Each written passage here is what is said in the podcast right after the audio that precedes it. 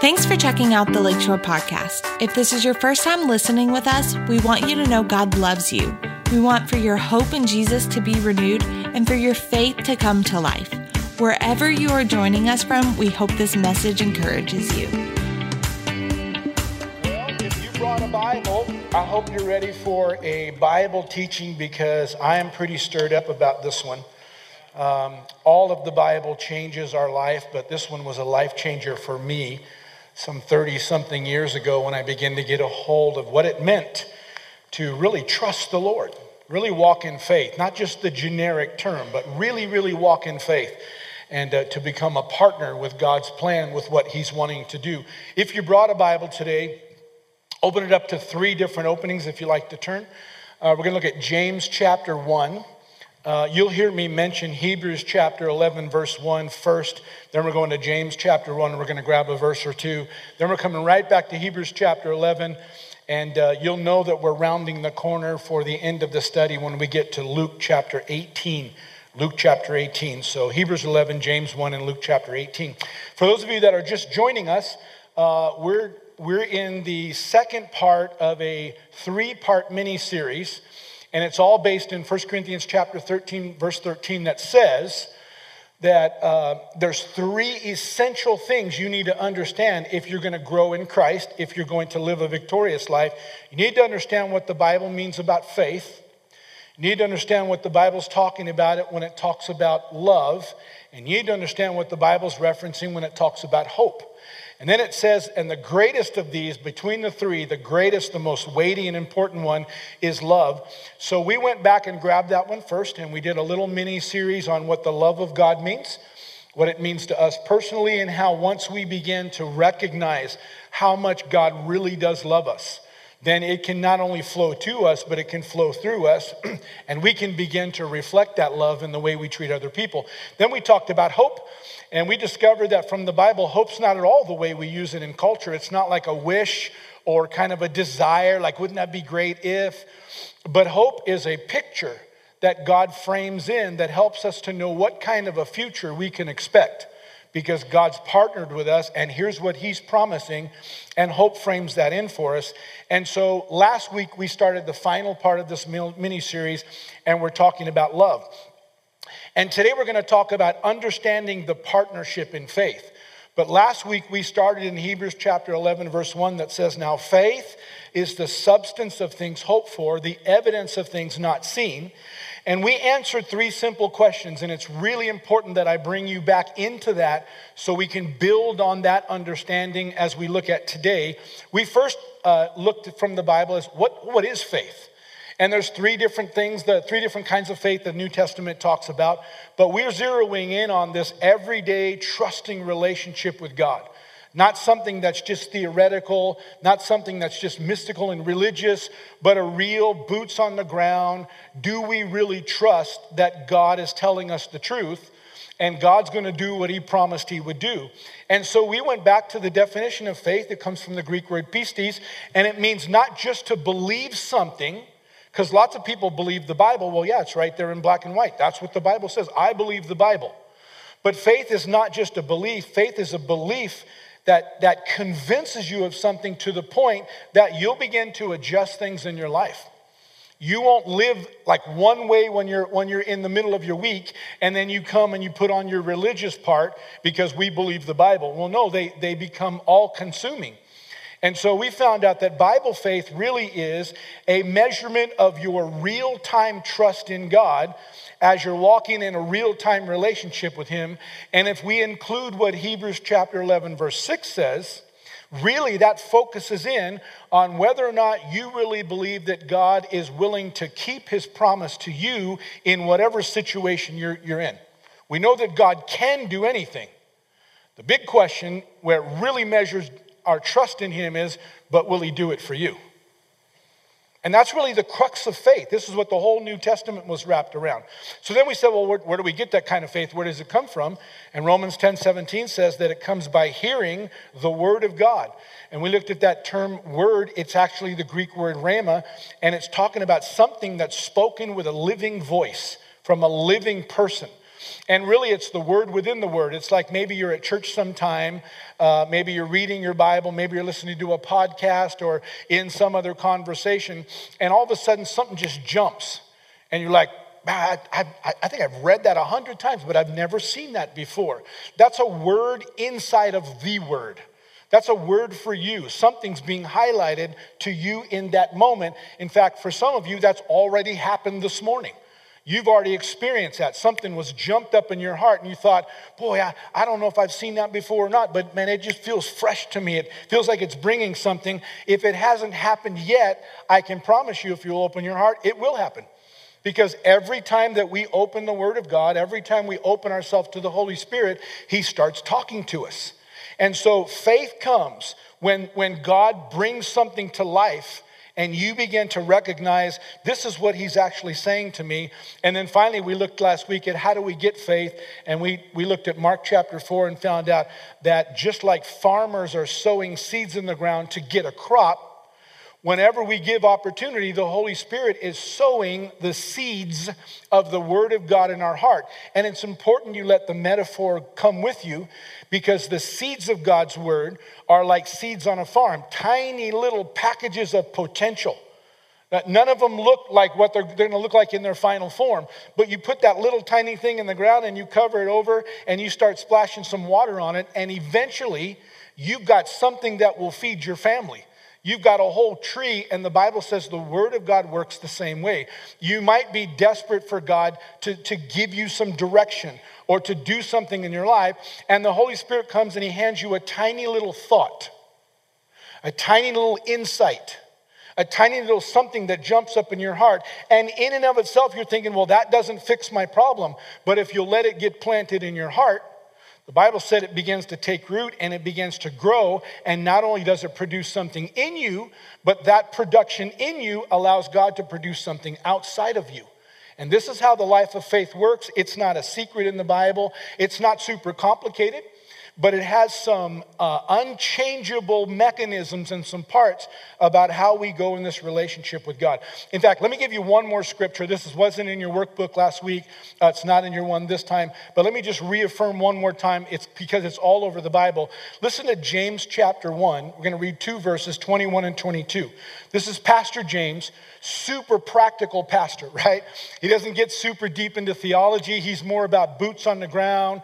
Don't tell me what you believe. Let me just watch your life and I'll tell you what you believe. Because if you really believe it, you're living it out to the best of your ability. And here's what he says in James chapter 1 verse 21 and 22. He says, "Therefore, lay aside all filthiness." Now, that's important because this particular phrase uh, describes someone whose body and whose clothing has become so dirty and so soiled, like over a period of time, that they're, they're emitting this odor that's almost unbearable. I mean, even the kindest person's like, oh man, gee, you need to take a shower, you need to step back, and and and and their whole, but they don't realize it, right? They become accustomed to the smell and, and to being dirty, but they're, they're emitting such a foul odor that it's literally repelling people. And so he says, listen, you need to take that off. You, you need to get undressed and get in the shower. You need to change that kind of lifestyle. Notice this it says, and the overflow of wickedness. And so, the first part, when he's talking about uh, all of this filthiness, he's talking about our outward behaviors, our patterns of life. And he said, even if you don't think it's bad, God finds it repugnant if you're not living according to him. And he says, listen, you, you need to be willing to lay that aside. But not only that, he said also, make sure you're addressing the overflow of wickedness. And where the, uh, where, where the filthiness is talking about outside, this is talking about what happens inside. And it's very graphic in the original language. It's talking about something that is putrid, something that is so evil, but it's the source. It's like finding that rotten, you know, piece of food that's making the whole refrigerator smell and you finally get that thing out of there, and then you can clean everything up and everything's fine again. He's saying, don't just look at your outward behavior, Look at what's going on inside and the real putridness of happening in your thought life and, and in your belief system and in your, you know, your unbridled passions and desires. He says, address all of that. And as you address that, something will happen. And this is how you address it. He says, and receive with meekness means a teachability means come on, put your pride aside, humble yourself, and recognize God's smarter than you. He says, receive with meekness the implanted word. Remember Mark chapter 4, the seeds that are implanted, which is able to save your soul. But listen to verse 22. But be doers of the word and not hearers only, because that would be deceiving yourself. So, in other words, he's saying it's not just that you believe the Bible's true. It's not just that you came to church, mm, yeah, that's good. Boy, that, I, I never saw that before. But if you don't walk away and say, Holy Spirit, help me to adjust now, help me to begin to live this out, then you're not in faith, even though you think you're a person of faith, you're self deceived because it's not faith until you believe it and trust it to the point that you're allowing it to step into your life. Now, that's really important that we understand because as we come back to Hebrews chapter 11, verse 1, this is known by most scholars as the, the heroes of faith chapter. This is a record of all of those patriarchs who, by faith, just watched incredible, sometimes impossible things happen, not just in their own life, but in the lives of their family, in the lives of generations, and in some cases, in the lives of whole nations because they just simply trusted and believed God as a seed, a little thought, a little idea was planted, and they allowed that to begin to grow, and God used that and literally changed the course of, of many, many things. Listen to Hebrews 11 1 again. Now, faith, believing to the point that you're convinced, is the substance of things hoped for, the evidence of things not seen. That word substance is important because in the original language, it, it really represents something that stands underneath or something that stands by something or something that brings support. So you could look at the legs of the table or you could look at a stake you drive in the ground to support your, you know, your garden and your vegetable plants or, or you could look at something that, that, you know, that's braced up against something else to keep it from wobbling. Any of those support systems is what this word substance means.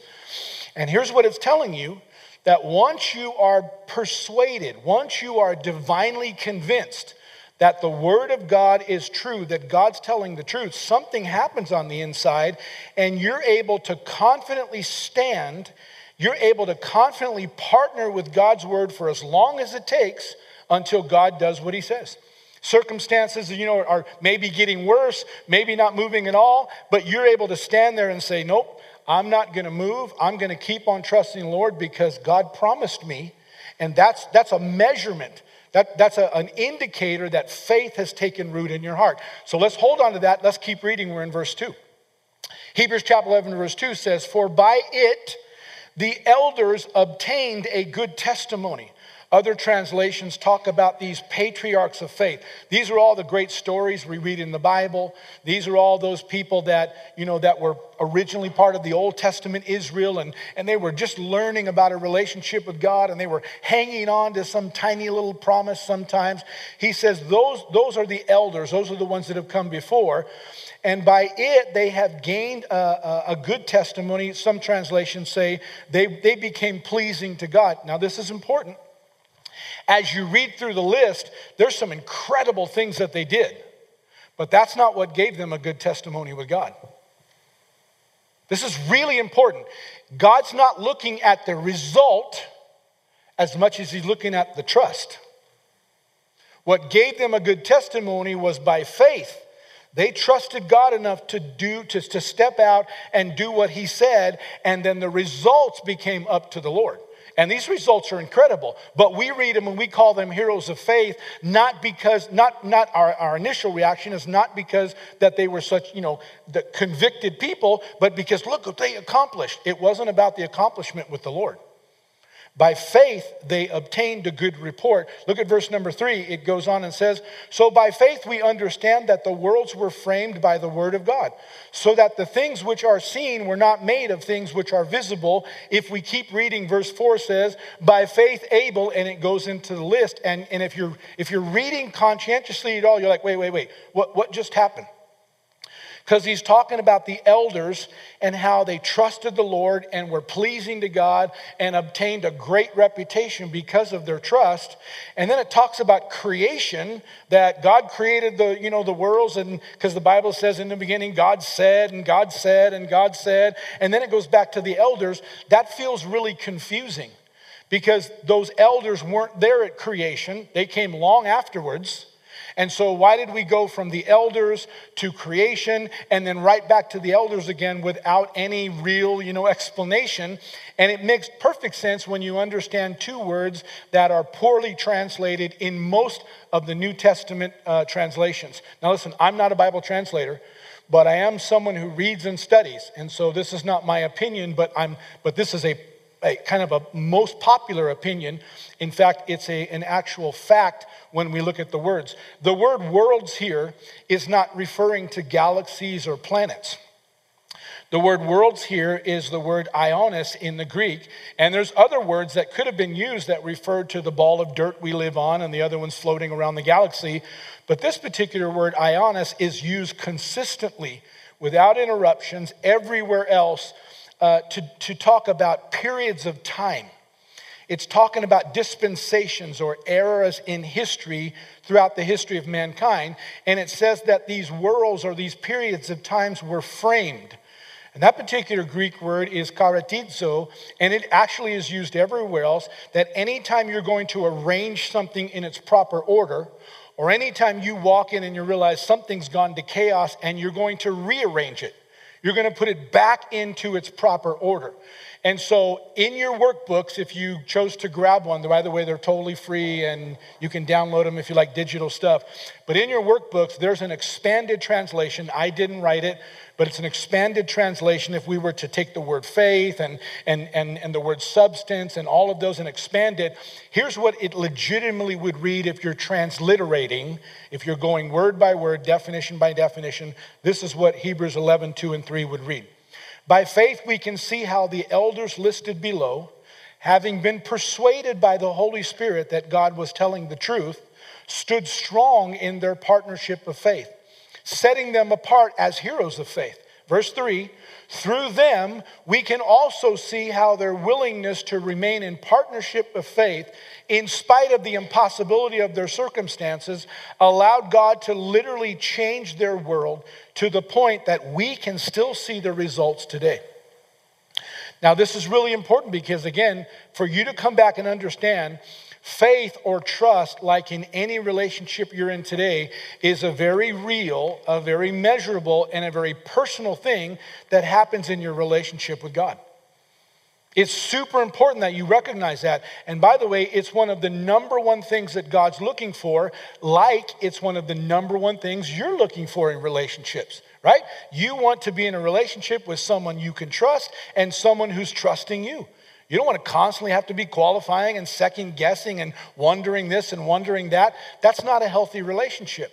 And this is what the Bible speaks about with faith. So if we were to just kind of keep reading from there, when you read the rest of Hebrews chapter 11, it's like this made for movie TV, right? It's this roller coaster of intense highs, like, wow, that was awesome. And then intense, you know, these dramatic parts where, ah, it doesn't look like they're going to make it. And I don't know if it's going to work. And then all of a sudden it works out of nowhere. And how did that happen? And it's, it's got all this drama that goes all over the place until you get to the end of the chapter and all of a sudden the end of the chapter just seems to drop off a cliff.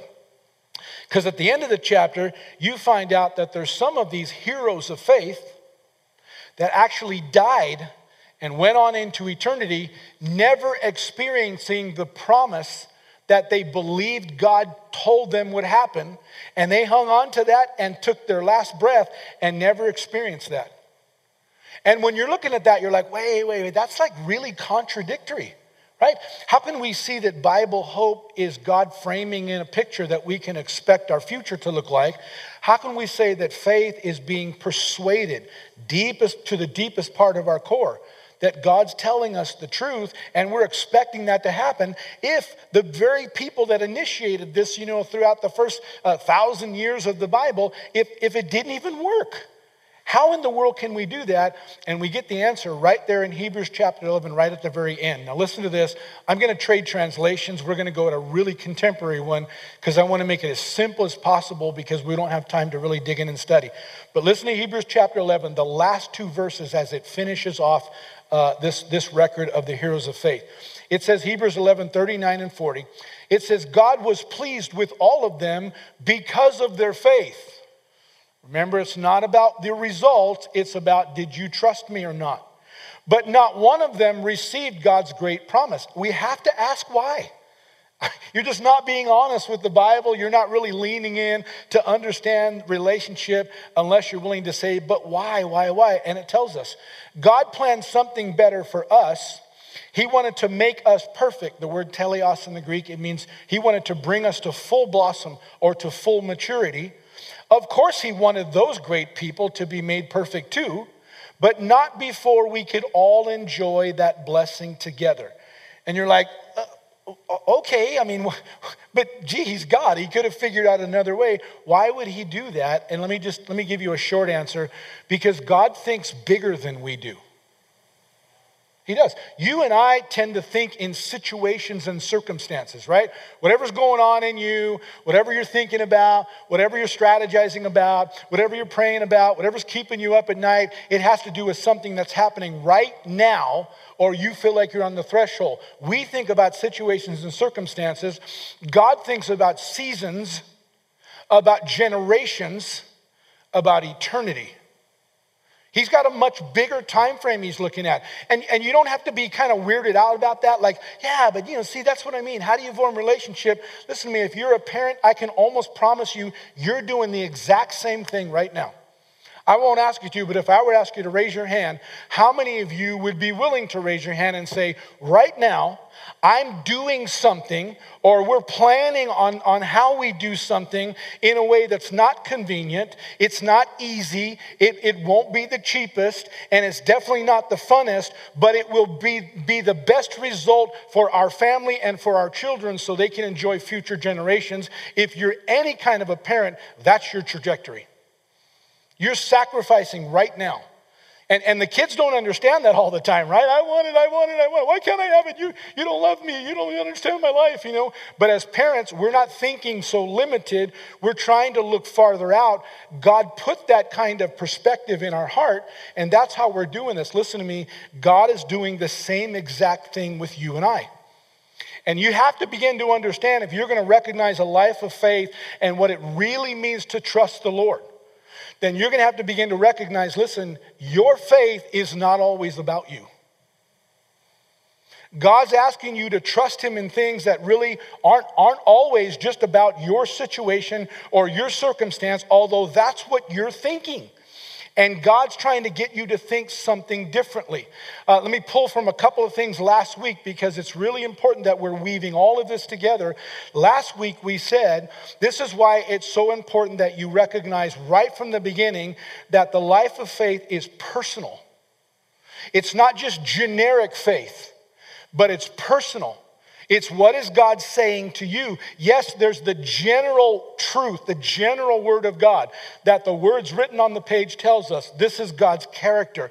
This is his heart. This is God's intention. This is what he wants to see happen in the lives of all of his kids. But then there's God's personal word to you. And faith comes by the personal word. I know God wants to bless me, but here's what the Holy Spirit's saying to me right now. He's shaping something, He's doing something in my heart so that not only I, I can receive the blessing and it actually benefit me, not hurt me or distract me, but He's doing this so that in the future, His blessings and He can move even, even a wider and He can bless, bless other people through me. See, all of those things are happening. In fact, Debbie and I were having dinner with our youngest daughter, Brianna, uh, and her husband, Matthew, last night.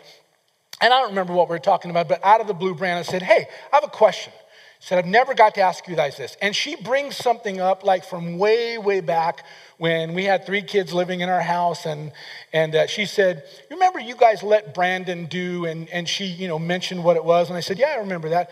She said, Yeah, but then later on, you know, when I got to that stage, you would never let me do that. You said, No. I said, and she said, Why is that? And I said, Well, that's very simple. I said, Mom and I made a prayerful decision right then with Brandon. We were willing to lose the battle to win the war. We chose to give Brandon something that we really didn't think was the best for him, but it would help him to understand hey, we're working with you. And we love you, we are paying attention to the things that are important to you because there were bigger things and other things that were at stake. And we needed to leverage that trust and leverage that heart so we could put other things on the table. And as soon as I said that, she said, Oh, that makes total sense. She said, I should have asked you a long time ago. I've been wondering about it all these years thinking, well, maybe you loved him more than me. Maybe you just, I say, it, no, it has nothing to do with that. And that leads us to the second thing we looked at last week that's so important. Deuteronomy 29 29 says this the secret things belongs to the Lord our God but those things which are revealed belong to us and are passed on to our children forever so that we may do all the words of this law. He's not talking about the Mosaic law with all the, you know, you got to wash your hands the right way and you can't walk this way and you can't eat these certain things. He's talking about the laws of God. This is the way the kingdom works. These are the laws of sowing and reaping. These are the laws of reciprocity. These are the laws of generosity. He's talking about those laws. He said we have to understand there's two different sets of things we're dealing with. God's word is going to reveal uh, is going to reveal secret things. In other words, something's going to happen. You're like, why'd you do that? And the Lord's going to lovingly and warmly say, that's none of your business. Or there's going to be things in your life where you're believing God because you see a promise in the Bible and all the promises are already yes, and you're saying, Lord, I need that one, and, I, and I'm going to receive that one for me. And the Holy Spirit's going to say, Okay, I totally want to do that with you, but here's a couple of things that we need to work on first. Or here's the way I want to, to give you that or bring you into that, because if I bring you into it this way, not only are you going to benefit, you're going to take your whole family with you. See, those are personal things. Those are secret things. And let me tell you, when it comes to living our Christian life, I'm not responsible for the secret things between you and the Lord. But I am responsible for the things that are revealed plainly in the Word of God. One doesn't cancel the other. But I can't tell you how many Christians are wrestling with that. Well, you know, but, but the promise can't be true just like it says because I know somebody else who tried to believe that and it didn't work. That's a secret thing. I can't give you all the answers to that. But I'm not responsible for those secret things. I'm responsible for what the Lord said in the general knowledge, the revealed word. That's what I step out on a platform and then I say, Holy Spirit, now talk to me. How do you want to do this in my life? What needs to change and adjust so that I can experience all that you have for me? When you keep it in relationship context, it of course it makes sense. That's exactly what we're doing. That's exactly how we're living because it's the healthiest way to live, right? We, we have this general promise that we make. We love you, you know, parents and children or, or spouses, and we love you. I'm here for you. My whole life is there. Will you do this? No, I can't do that. I thought you said you'd do anything for me. Well, I will, but let's qualify that. If you want me to do that, we've got to do this, this, this, and this first. And then we're going to have to wait a little longer. No, you can't have the keys to the car because you're 14. I thought you loved me. I do love you. And in two years, I'll demonstrate that love in a whole nother way. And see, this is the same stuff going on with us, but we have to come back and recognize it's all packaged in relationship. If you're just trying to pull a, a promise out of the Bible promise book and you're saying, yep, see, that's how it works, it's not ever going to work for you like that. Never and you're going to be frustrated and confused and disappointed. But if you come back and do what the Bible says. Now, let me give you a living example that you can track in your Bible so you can see I'm not making this stuff up or I'm not just pulling from a cultural relevance and bringing it and making it a theological truth, all right? Let's take the Apostle Paul. He started out as Saul and he was not a nice guy to the church. He was passionate, but he was passionately wrong. He was literally killing Christians. He was ripping their families up. He was displacing them to other, other places. They had to flee for their lives. They're leaving family businesses. I mean, he was a known terrorist to the church. And the, the New Testament church heard about this young guy and feared him. But in Acts chapter 9, we find out that he's on his road, he's on the way to Damascus, and he's got, I mean, he's, he's going to terrorize the church in Damascus. And he's confronted by the Lord Jesus himself. And, and Saul becomes Paul because he humbled himself and he literally asked for repentance and he said, I, I get it now. I didn't get it before. And God called him into the ministry. But now let me just put on pause for a second. This is the same Paul that would later write in Ephesians chapter 1 that you and I have already been blessed with all blessings in spiritual places, that we've literally been elevated and seated in, in the heavenlies with Christ. We have a place at the table. We carry an authority as God's children, and we're literally off limits to the enemy. He's going to attack us, but he does it illegally because we're, we've been redeemed from that. He doesn't get to touch us anymore, but because he's a thief, because he's a terrorist, he's, he'll still try. But all of these things Paul said in 1 Corinthians chapter 8, he's writing here and he says, You do know about the grace of the Lord Jesus Christ, right? That for, for that although he was rich, for your sake he became poor, so that through his poverty you could become rich in Christ. And he's not just talking about spiritual things, he's talking about all the provisions that we need so we don't have to live beat up, beleaguered lives in earth, but we can live according to the blessings of God and the provision of a, of a good heavenly father. See, he's writing these kinds of things, but he's also the same guy in Second Corinthians chapter 4 that talks about, hey, let me just kind of tell you my experience. He said, I've been persecuted, I've been beat up, I've been, I've been in riot. He said, I've been struck down. He said, but every time God just helps me to get through it and get back up and keep going. You're like, well, which one is it? Are you blessed?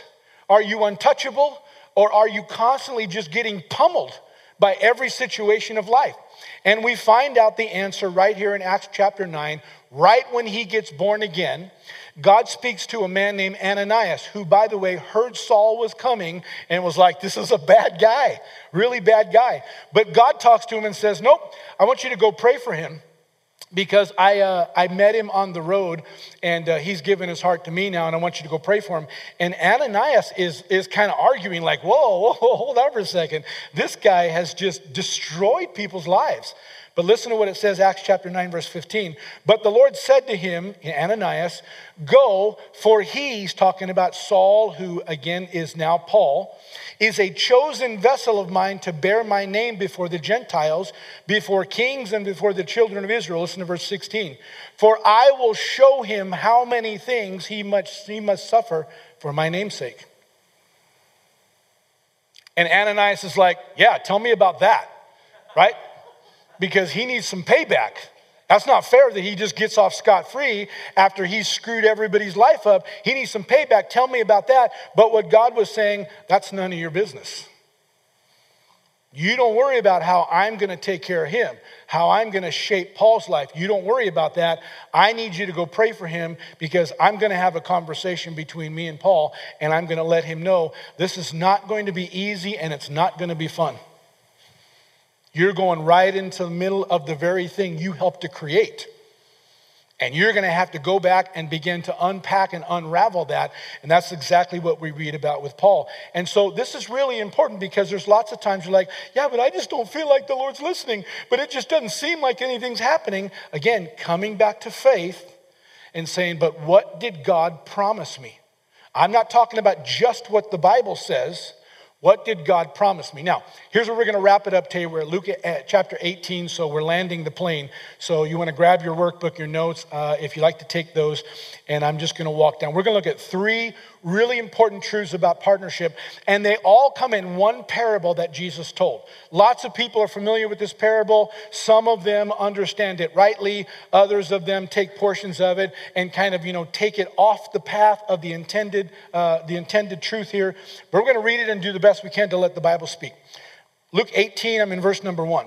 Then he, that's Jesus, spoke a parable to them, those are those people that were uh, listening to him, that men always ought to pray and not lose heart. Now, this is important because he's going to tell them a story, but the whole reason for the story is he wants them to understand this truth. If you're going to be walking with Christ, you need to learn how to pray and not lose heart.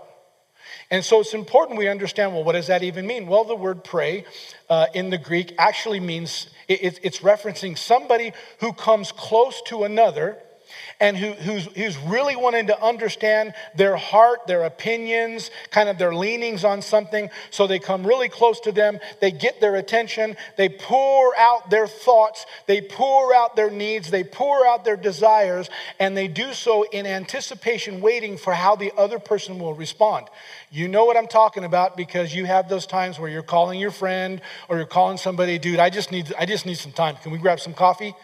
And you're waiting for the right moment after the niceties, and you're saying, Hey, listen, thanks for coming. Here's what I want to say. And you're just downloading everything that's going on. That's really what the word prayer means. It's not just saying a prayer, it's not just kind of being in an attitude of prayer. It's kind of uncorking your heart and being super real and honest with God and saying, Here's where I'm at. And it says, Listen, people ought to come into a relational exchange with God that we call prayer and literally just empty themselves, just dive in deep, and then do so listening to what the Lord's going to say. And it says, You should do that without losing heart. These are actually two words that are mushed together to make a really important statement because it's describing somebody that's so weighed down by the problem they, they want to come download this, and maybe they already have, but they're so weighed down by the problem that literally all of their strength, all of the fight, all of the kind of the, the tenacity is draining out of them, and they're, they're literally ready to throw in the towel. And they're taking on this victim's mentality, right? That, you know, I don't think I can ever win and everybody's just against me and I, I just don't ever think it's ever going to work, which, by the way, is really, really bad because it's just going to make the situation worse for them and it's going to make it worse for everybody who's around them now as they're swimming in this despair. And even if you throw them a life raft, you know, they, they're not going to grab it. And so, because they're in this mentality now, okay, so here's the point Jesus is making. We have to get to the place in our relationship with God that we're willing to come to Him based on the general knowledge of the Word of God. We're willing to come to Him in honesty and in just openness of heart and say, Look, here's where I'm at. Here's what's going on. Here's what I'm feeling. Here's what I'm experiencing. Here's my anxieties. Here's my fears. And this is what the Bible said talk to me, talk to me. And the Bible says, God will. But as you get into that, that relationship of faith, as you're wrestling through that, and the Holy Spirit begins to drop little seeds, here's a thought. Here's an inspiration. Remember that verse over there? Remember what Pastor Gill said on Sunday? Remember what you heard from that podcast? Remember when you were singing that song and all of a sudden you realize, hey, I'm singing words that I'm not even sure I'm living out. Remember those times? And the Holy Spirit reminds you, He says, Listen to me, you've got to grab hold of that and you have to not let yourself get discouraged, but keep coming back to, Nope, but God said, Nope, but God said. Okay, that's the point Jesus is trying to make. And He's going to tell a story to help you understand what happens in the middle of your, of your life adventure so that we can be able to grab hold and continue to pray and never lose heart. Here's the story, verse number two, Luke 18. There was a certain city judge who did not fear God nor regard man. Not a good guy. Now, there was a widow in that city, and she came to him saying, Get justice for me from my adversary. And notice this guy, and he would not for a while, but afterwards he said within himself, so nobody heard him, he said within himself, Though I do not fear God, nor I don't regard man, yet because the widow troubles me, I will avenge her, lest by her continual coming she wearies me. In other words, oh my gosh, it's not her again. I'm so tired of seeing her in my courtroom. Fine, I'm going to do what she wants, not because I care about her or anybody else. I'm going to do it just to get her out of here because she's exhausting to me. I don't want to keep having to wrestle. And listen, that was the story. Now, Jesus said, Then the Lord said, Did you hear what the unjust judge said?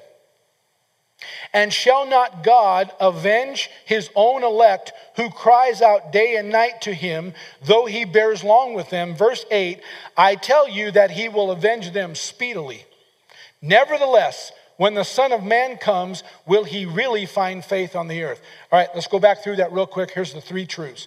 Truth number one God is not unjust or uncaring. He's not. And I don't know that any Christian really postures him that way, but they kind of give him this neutral zone that he, that he lives in, right? So we can pray, and sometimes the Lord, yeah, he just doesn't even pay attention. we're asking Him for something, but we really need this. And, and God, in His sovereignty, just kind of brushes us off like, yeah, you, you can handle it. You're okay. You're fine. And they even come up with supporting verses for that. He, he's kind of like the unjust judge, right? It's like, okay, fine. If you'll just, if they, if they keep praying long enough and they keep begging him and they just hang in there and hang in there, hang there, God will finally say, fine, fine, okay, fine. Because you prayed long enough, because you just won't let me alone, fine, I'll do what you say. And Jesus says, nope, that's not like the Heavenly Father at all. You don't know the righteous judge of the earth, he says, God is not unjust nor uncaring. In fact, this is what he says in verse 6 Then the Lord said, Do you hear what the unjust judge said? And shall not God avenge his own elect who cries out day and night to him, though he bears long? Listen to what it, what it reads in the expanded version of the Bible. The Lord said, Listen to what the unfair just, uh, judge said. God will always give what is right to his people who cry out to him day and night, and he will not be slow to answer them. Now, that's really important because that doesn't mean the same as that when, as soon as God hears you, God will just give you what you're asking for. That's not the promise. The promise is that God won't ignore you. That the moment you begin praying earnestly, the moment you lay this out and you say, and by the way, you know, the, the, your Bible says, this is your promise to me. Listen, God responds quickly to the conversation. He can't always do what you want right away because there's other factors involved. But He will never leave you hanging if you'll listen then God will always begin a conversation and, and you can begin to understand that. And, and we're going to see that play out as we keep going. But again, this is what we talked about earlier. As parents, our kids, you know, in, in their growing up years, you know, I want this and I want that. And you say, hey, listen, I'm, i want you to have all those wonderful things, but you need to understand. And of course, we, they struggle to hear that. All they can hear is, so you're saying no. Well, well, no, I'm not saying no. I'm just saying not yet. I'm saying tomorrow. I'm saying in a week. I'm saying wait, wait until we get this taken care of, and then we can do that. But it's really hard in their immaturity for them to hear that, just like it's hard in ours. All we want to hear is, yes, how quickly can you get it to me? And the Bible says God's not unjust, He's not caring. He's not uncaring. Here's number two God responds to our prayers swiftly. In fact, Luke 18, verse 8, the first part says, This is Jesus talking. He says, I'm telling you they, that he will avenge them speedily. In fact, the same thing that Peter said in 2 Peter chapter 3 verse 9, he says the Lord really isn't being slow about his promise, at least not as some people think. No, he's being patient for your sake. He doesn't want anyone to be destroyed, but he wants everyone to repent. Now, if you read the whole context, he's talking about his second coming. I've been hearing since I was a little kid, Jesus is coming soon. I'm saying it to you now because all the signs in, in Matthew 24 and 1 Timothy chapter 4 and 2 Timothy chapter 3, all of them are just accelerating and coming together. And according to the Bible, that's our signals. It's coming really soon. But there is a chance that I'll go on to be with the Lord in a number of years, and the next generation will come and say, Jesus is coming soon. And he says, Listen, don't think the Lord's just taking his time, at least not in the way we think. God's looking at a bigger picture. He wants us to experience all of his blessing and he wants us to experience what he has for us. But there's a lot of factors, and like every good parent, he's waiting for the right time and the perfect scenario. But listen, as soon as you begin to talk to him, he'll talk to you about that. I can promise you, some of you are asking the Lord for more finances, and He's whispering to you, love to do it, willing to do it. Let me help you with budget. And we don't like to hear that. No, no, you don't understand, Lord. If you just give me more money, then I can make budget. Yeah, we've been trying that for a lot of years now. I'm, I'm just saying, He's a loving Father, He's generous. He's, he's not stingy. If you don't believe me, wait till we get to heaven and you're going to be drop jaw like, oh my goodness. I'm telling you, he's not stingy. But he talks to us about different areas and we don't feel like they're connected. And so we don't know how to enter into trust. And this is what Jesus is trying to get us to understand. In fact, li- listen to this promise in 1 John chapter 5. Most Christians don't even know what to do with this. And it's because they don't understand the personal relationship of faith They haven't stepped into what it means to kind of have this conversation and then plant your feet and wrestle it out with the Lord. They don't understand that. They understand it in other relationships. They might not be doing it because it's messy, but they understand how it works. They just don't bring it to this relationship, even though the New Testament's very clear. Listen to 1 John chapter 5, verse 14. It says, Now this is the confidence that we have in him, not an insecurity, not ambiguous. This is what we know for sure. We know that we know that we know. This is the confidence that if we ask anything according to his will, we know he hears us. Stop. Well, how do I know it's according to his will? That's what the prayer's for. That's what the Bible open in front of you saying, Well, Lord, you promised me this. And so I'm, I'm, asking you for that. I need that in my life. And you begin to talk to the Holy Spirit, and He begins to whisper little tiny things to you. That's the conversation. And as you get through that conversation, you have the general knowledge of God, and now you have a personal word from the Holy Spirit. Okay, here's what I know He's going to help me get my budget together. And as I get my budget together and I begin to demonstrate stewardship the way He's telling me to, then I know that God's going to meet all my needs according to His riches and glory by Christ Jesus, because that's the Word of God. That's the promise. And so you can step out to that. And so this says here's what we can be confident about. If we ask anything according to His will, then we know that He hears us. And here's the best part. And if we know that He hears us, whatever we ask, we know that we have the petitions that we can ask of him. That's faith. That's faith. Pastor Gil, what are you doing about that? Yeah. Uh, well, first of all, you know, here's what the Word of God says, but I've been praying about that, and the Holy Spirit, you know, is, is, is talking to me about this. And so I'm working on this thing over here, and I'm just absolutely confident God's going to walk me through this. Like, like how, how, how can you be confident? Because God's faithful. Because He said He would. Because I've been talking to Him about this, and He doesn't lie to me. He jumps in a conversation like any good dad would. He takes the time and says, Let's talk about that. And then he leans in. Here's our last one, number three. It says, We must stand in faith no matter what. Now, here's the climax of the story that most Christians miss.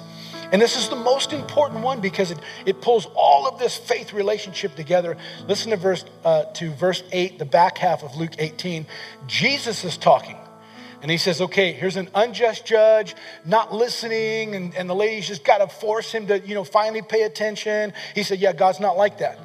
And, and then, then the thing, you know, it's just happened for a long time. It took a long, yep, God's not like that either.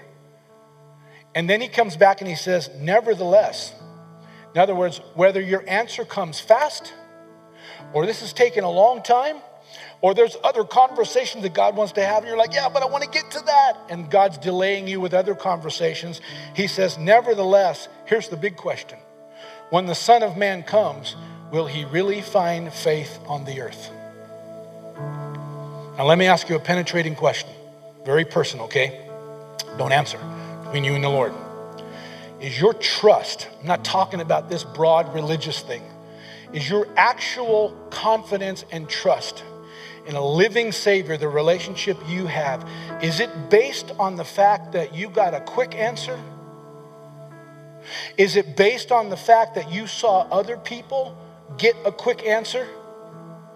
Or are you being challenged because you didn't see other people get the answer?